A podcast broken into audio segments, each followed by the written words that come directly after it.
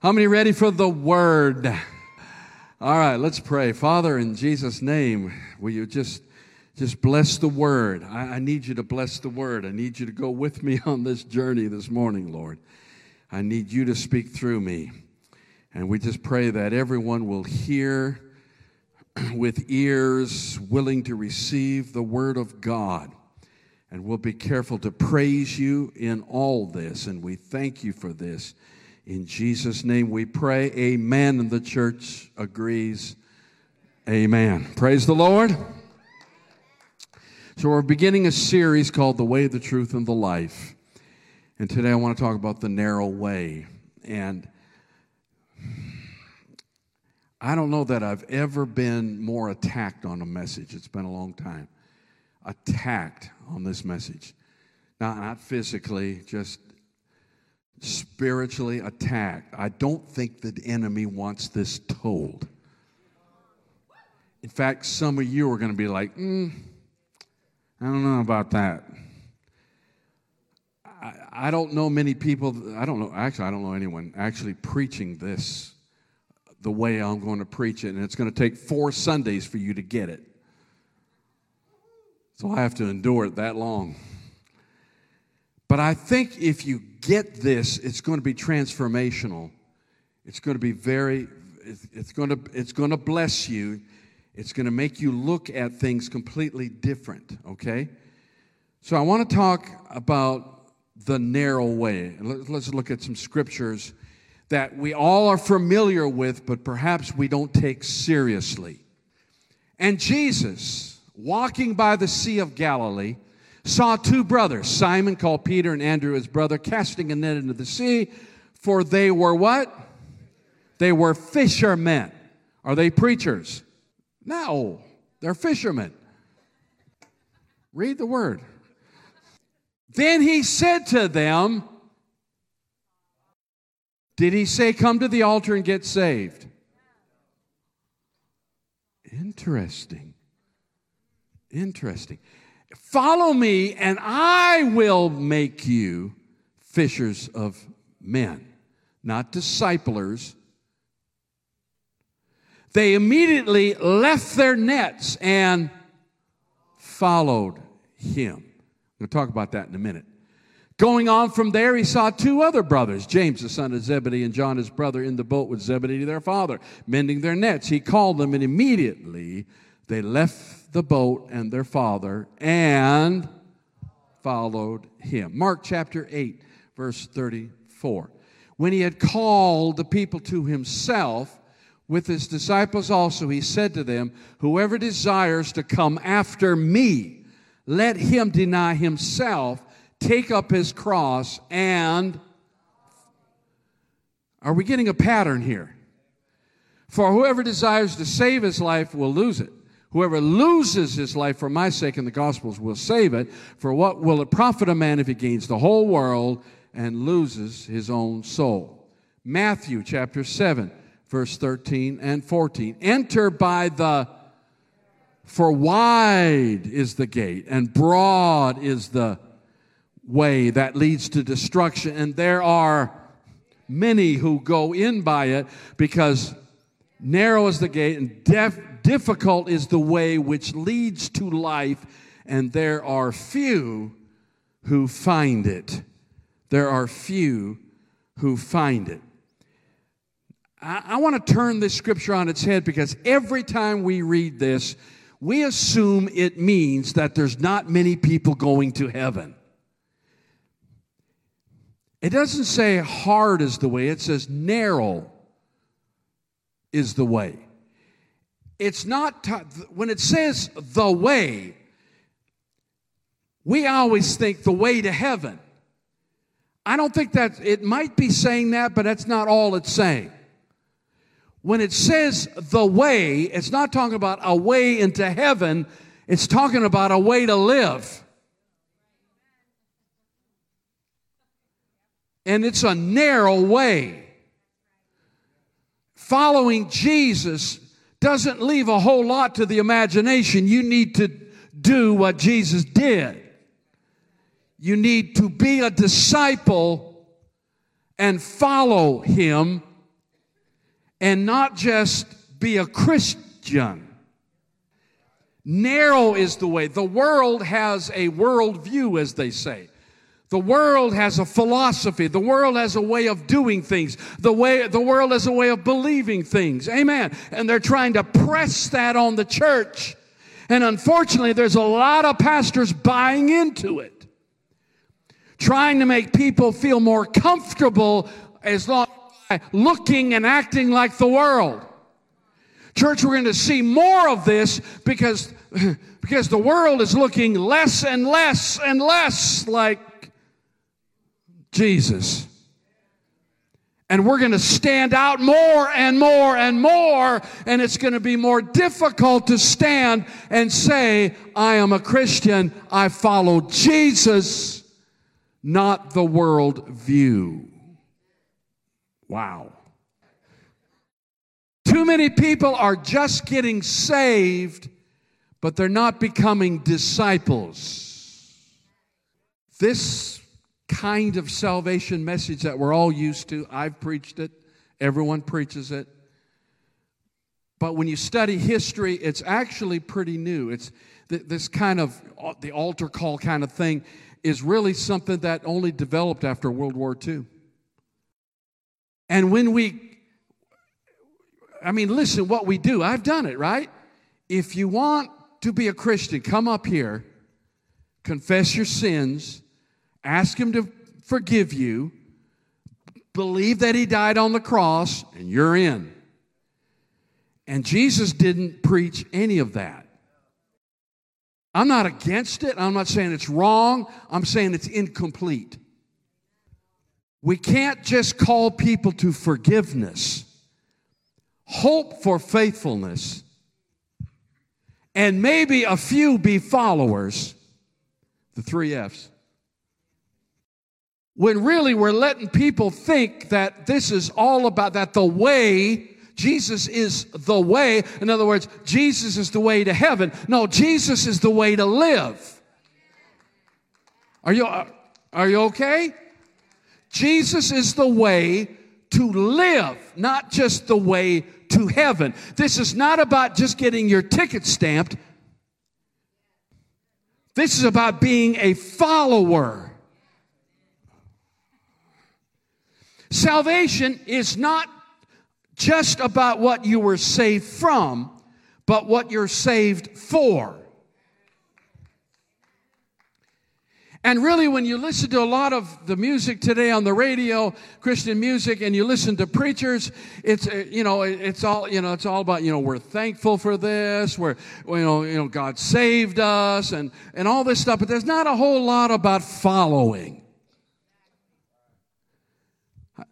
Does anyone know who Keith Green is, the singer? You almost have to be old. When I got saved, Keith Green was the man. And we listened to, and, he, and he's got that song, Jesus commands us to go, but we go the other way. Come on. He commands us to go, not just, not just get your sins forgiven. Romans 12, 1 and 2. Familiar, right? We know this. I beseech you, therefore, brethren, with the mercies of God, that you present your bodies a living sacrifice, holy, acceptable to God, which is your reasonable service, and not be conformed to this world, but be by the renewing of your mind that you may prove what is that good and acceptable and perfect will of God. There's more to this than just getting your ticket stamped. And we have got to preach this in the last days, and churches that don't are going to be in trouble. Now, to get this, to get this, you need to understand what Jesus did when he said, Follow me. I want you to get let's let's go into let's let's be Jewish for a moment. Can you all do that? And let's be fishermen and, and evil tax collectors. Who wants to be that?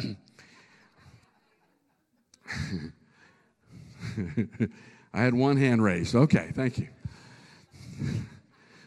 You might actually be able to do that, you know. All right, watch this now. They didn't have schools like we have today. No, kids didn't go to classrooms for nine months out of the year or whatever and, and learn, you know, the three R's. Here's what they did Jewish boys, Jewish boys went to what was called Bet Sefer, which is the house of the book. And they started school when they were five years old. And, and by school, I mean that they would meet with a rabbi and learn. But watch, here's what the, by the age 13, they had completely memorized the first five books of the Bible, the Torah. This is every, I don't think the girls were required, but boys had to go. Can you imagine by the age 13, you had completely, every Jewish boy will have memorized the first five books of the Bible, even Leviticus and all the begats, and properly pronounce all those names. All right. That's, that's amazing. Now, now, now, now, at 13, a lot of them, the majority of them just went home and did their thing. They did whatever their dad did or apprenticeship or something, you know. But the best and brightest, the best and the brightest, are you hearing me? Went to Bet Midrash, the house of learning. And between 13 and 17, by the way, remember, remember Jesus was about 12 years old when he was debating with the with the scholars in the temple. So from 13 to 17, you would go to the house of learning if if you were really like top what 10% whatever okay and and you were you were the you were the the best of the best you get to go you get picked you can't choose to go you get picked to go and by the age 17 13 to 17 now you have memorized the entire old testament Memorized it. So I guess what part of your calling is a good memory. I never would have made it. I, I blame the drugs and now I blame old age, but you know, it's there it is. But watch this the best of the best. And I don't know what this is, maybe, maybe 1% now, get to apply. They could apply to apprentice under a rabbi, the best of the best. And the rabbi will, you know, question them and interview them. And if he accepts them, if, if, this is like going to an Ivy League school. I mean, most people can't afford it, you can't do it. But if the rabbi thought that someday you could be a rabbi, he would say two things to the student in this application process or at the end of it. Guess what he would say? He would say, Follow me. One out of a hundred, maybe one out of a thousand would get the call. Are you beginning to understand something going on here? Jesus was a rabbi. He goes to a couple illiterate fishermen who only probably got through the first school. They memorized the Old Testament, they're done, their, their, their dads were fishermen, they're fishermen the rest of their life. A rabbi comes up to them and says, Follow me. Do you, I mean, this was, you got to understand, this was the ultimate dream of every Jewish boy. There, there was no other occupation that you would, have. I mean, to be a rabbi would be the ultimate thing you could do in life. And you don't have the choice to pursue it. Someone has to see that in you and call you to it. And you have to go through all these stages and all this stuff. And Jesus just walks up to a couple fishermen and says, Follow me. Now maybe you can understand why they threw away their nets. Because this was the most amazing thing that's ever happened in the history of Israel. No rabbi had ever called a couple dim witted fishermen to follow him. And then he goes on to all the 12 and he says, Follow me, follow me. There were no altar calls to repent of their sins. Now, Jesus does say repent and be baptized. We understand that. You have to repent. You can't live in sin and be a disciple. We understand that. You got to change your ways. We understand that. But the call wasn't to repent, the call was to be a follower. Is anybody getting this? Can you imagine now, from now on, when we make an altar call, we're not going to say, if you want to be a Christian, come down to the altar, repent of your sins, and you're in. I think now we need to say, if you want to follow Jesus,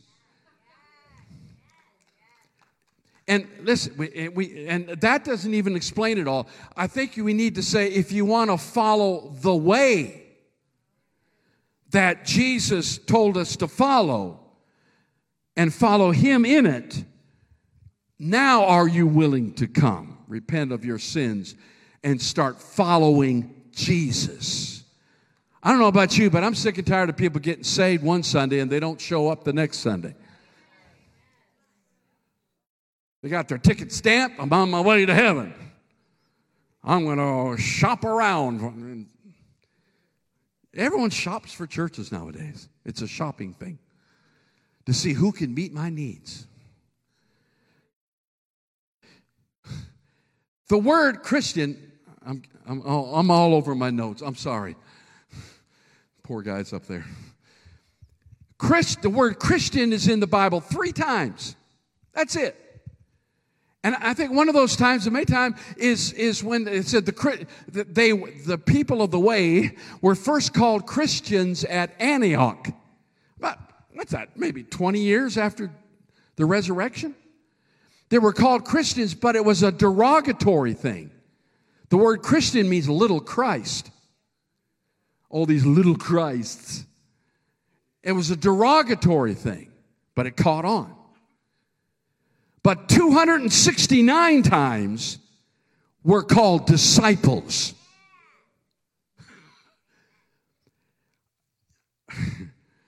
Boy, I'm just going to kick Christian out the door. And from now on, we're disciples. Quit asking people if they want to be a Christian Ask them if they want to be a disciple. No wonder they dropped their nets, they dropped their income, they dropped their lifestyle, they dropped everything because they could not believe that this rabbi, and by the way, he was no ordinary rabbi. I, I didn't put, I don't think I put the scriptures in there about the way they talked. Yeah, I did uh, Luke 4:22. Maybe that's it. So all bore witness to him and marveled at the gracious words which proceeded out of his mouth. And they said, Is this not Joseph's son? How could this guy be a rabbi? Mark chapter 1, verse 22. And they were astonished at his teaching, for he taught them as one having authority, not as the scribes. Are you hearing what I'm saying? Jesus was a rabbi above rab. There were rabbis all over the place, uh, accumulating little groups of disciples. But Jesus was like, wow, this rabbi is amazing. And there were several rabbis at the time of Jesus walking around collecting their little group of disciples. But they had to go through that process. But Jesus picked people that had no business being rabbis. I don't know about you, but I'm, a, I'm still amazed that he picked me. Come on. I, I, I, didn't have the schooling. I didn't have the, amen. I was just a little Catholic boy. Amen. He chose me. That should amaze you that he chose you. And if you just get over yourself and quit thinking in terms of, well, you know, uh, you know, I did uh, uh, repent of my sins, and no, I'm a no, no, no, no. You accepted the call to follow Him. It, it's not even just about faithfulness; it's about walking the way, living the way.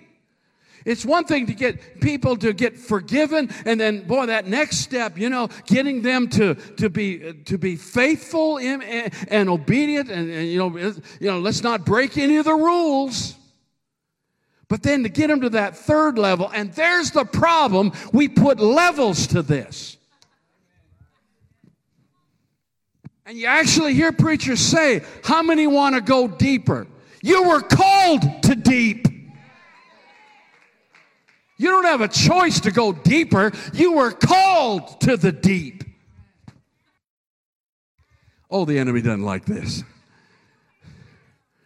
I really don't know where you're at with this, but you, we, we, if we can get this and quit being Christians and start being disciples,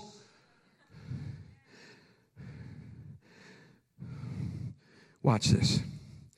So here was the goal if you were a young man. Three goals. Number one, to be with your rabbi. They didn't just go to school for a few hours a day. They would walk with him, talk with him, sleep with him, eat with him. They were with him a lot. You want to be with your rabbi. Number two, you want to become like your rabbi. That's your goal. You want to be like him. And the third one is to do as your rabbi did. I want you to catch this. Are you ready? I heard one man say it this way. He said, Discipleship, a disciple is a noun, not a verb. Nowhere in the scriptures do we see the word discipling. Nowhere in the scriptures do we say so and so discipled so and so. It's not a verb. It's not something you do, it's something you are. And you don't really have any choice in the matter. It's not about going deeper. You're deep the minute he calls you. You're, you're in this. You're in it. Now, now, now get this. Sometimes people will complain and say, Man, my pastor never discipled me. What they're really saying is they didn't get enough attention.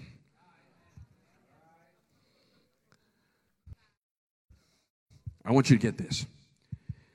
I'm not the one to disciple you because I'm not your rabbi. If I disciple you, you're going to be like me, but you may not be like Jesus. Now, now I know, I'm talking myself out of a job here. Uh, and listen, get my pay cut. What am I doing? I know Paul says, Follow me as I follow the Lord.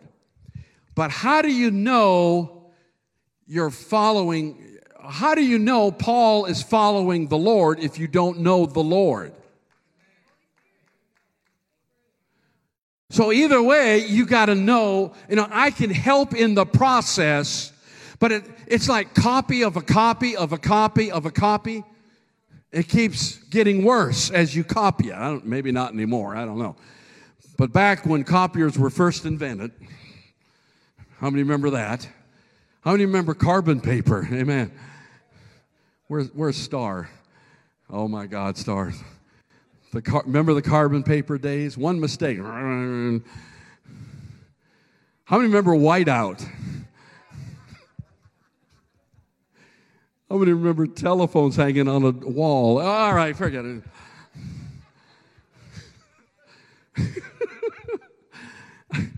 How many remember getting that cord tangled? I, I gotta stop, I gotta stop.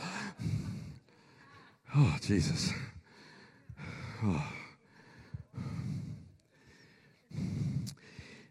If you're following a rabbi that followed a rabbi that followed a rabbi that followed a rabbi that followed Jesus, I'm not sure you're getting a clear picture of Jesus. I, listen, I'm going to quit. I'm not your discipler. I can come alongside, I can help, I can advise, I can do uh, you know a lot of things. But you until you make Jesus your rabbi, until you decide that you're a follower of Him, not me. When I was pastor preaching today, uh, it's not about your pastor, it's about Jesus. And until you decide you're a follower of Jesus, I can't help you. You don't want to be made in my image. I mean, it's probably better than what you got now.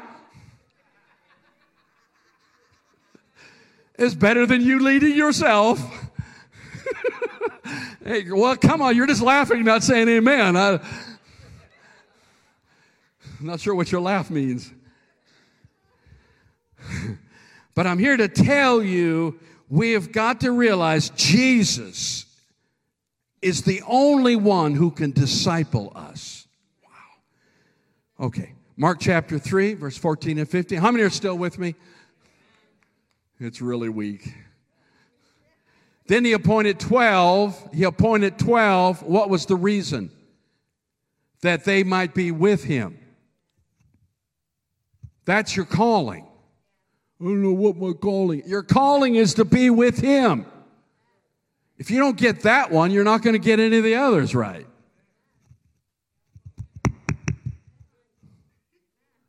And then he might send them out to preach and to have power to heal sickness. We like that last part. It's that first part that we miss. That we're called to be with him. So our goals in life are number one, to be with Jesus. You got to figure that out. What does that mean to be with him? And then we, our second goal is to be like him. And preachers will preach those two things, but they don't always preach the third thing. We need to be doing what he did. And then I thought, wait a minute. Jesus said, I am the way, the truth, and the life.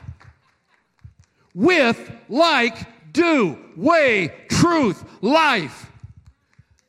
He didn't say, I do, these things. I am the way. I am the truth. I am the life. I'm your rabbi. Follow me. 2,000 years later, he's still gathering disciples. Oh, come on and praise the Lord. Amen.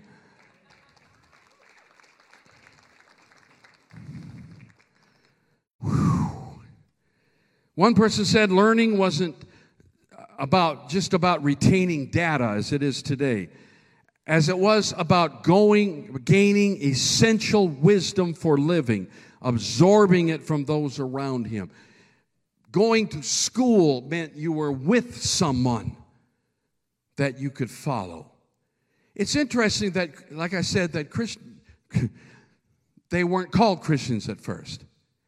But watch what they were being called. Here, here's just three examples Acts chapter 9, verse 2. And they asked letters from him to the synagogues of Damascus, so that if he found any who were of the way. They were transferring from church to church. And they wanted to make sure they were of the, oh, the way, capital W. Acts 19, verse 23. And about that time, there grows a great commotion about the way, capital W. Acts 24 and verse 14. But this I confess you that according to, uh, that according to the which they call which they call a sect so I worship the God of my fathers. This is an unbeliever talking, believing all things which are written in the law and in the prophets. So, according to the way, some people called it a sect. No one's calling it Christian. They are the way. Can I get an amen? Matthew 7, verse 21. Not everyone who says to me, Lord, Lord, shall enter the kingdom of heaven when are we going to start taking this seriously? But he who does, he didn't even say obey. He says, he who does the will of Paul, of my Father. When are we going to take this seriously? That it's not, listen, again, Keith Green, he got this song, he says, he says, what is a Christian? He said, Is a Christian someone who prays? No, everyone, a lot of people pray. Is it about people who say they're a Christian? No, it's not because Lord, Lord, Lord, Lord. Jesus said, I, you know, you prayed, but I don't know you. You did good deeds, but I don't know you. Because you're not following you can even believe and not follow. Oh, I believe all that. Yeah, but but are you following Jesus? One person said, for Jesus salvation is less about getting you into heaven and more about getting heaven into you. But churches today are all about, I mean, whole denominations, the whole, they, they have an altar call every Sunday. It's all about get them in, get them in, get them in, get them in. It's like we're rounding up sheep. Yeah, it's really hurting cats. No wonder so many pastors, you know, I, am coaching like four different churches right now. And, and the main problem is people wanting to do their own thing, have their own way. Instead of let's follow the way, capital W. It's really not about you, it's all about Him. I'm glad you're amen. You know, no one's going to run the aisles on this stuff, I know. but it's the truth. You want me to preach the truth? Do you want me to preach the truth? Here's what another man said it's less of a transaction and more of a transformation. Romans 12, 1, 2. Jesus concludes the Sermon on the Mount with this Matthew 7. Remember the Sermon on the Mount? We preached a whole series on that. The very last thing, here's what he says right at the end. I How many know the last thing you say is pretty important? It sums up everything, right? Matthew 7, 26, 27. But everyone who hears these sayings of mine and does not do them when are we going to take this seriously? We'll be like a foolish man who built his house on the sand. When the rain descended, the floods came, the winds blew. Hello, tribulation. Maybe not the tribulation, but how many know tribulation is coming? And beat on that house. How many feel like the enemy's beating on the house? And it fell, and great was its fall. It's wonderful that you're a listener but you need to be a follower.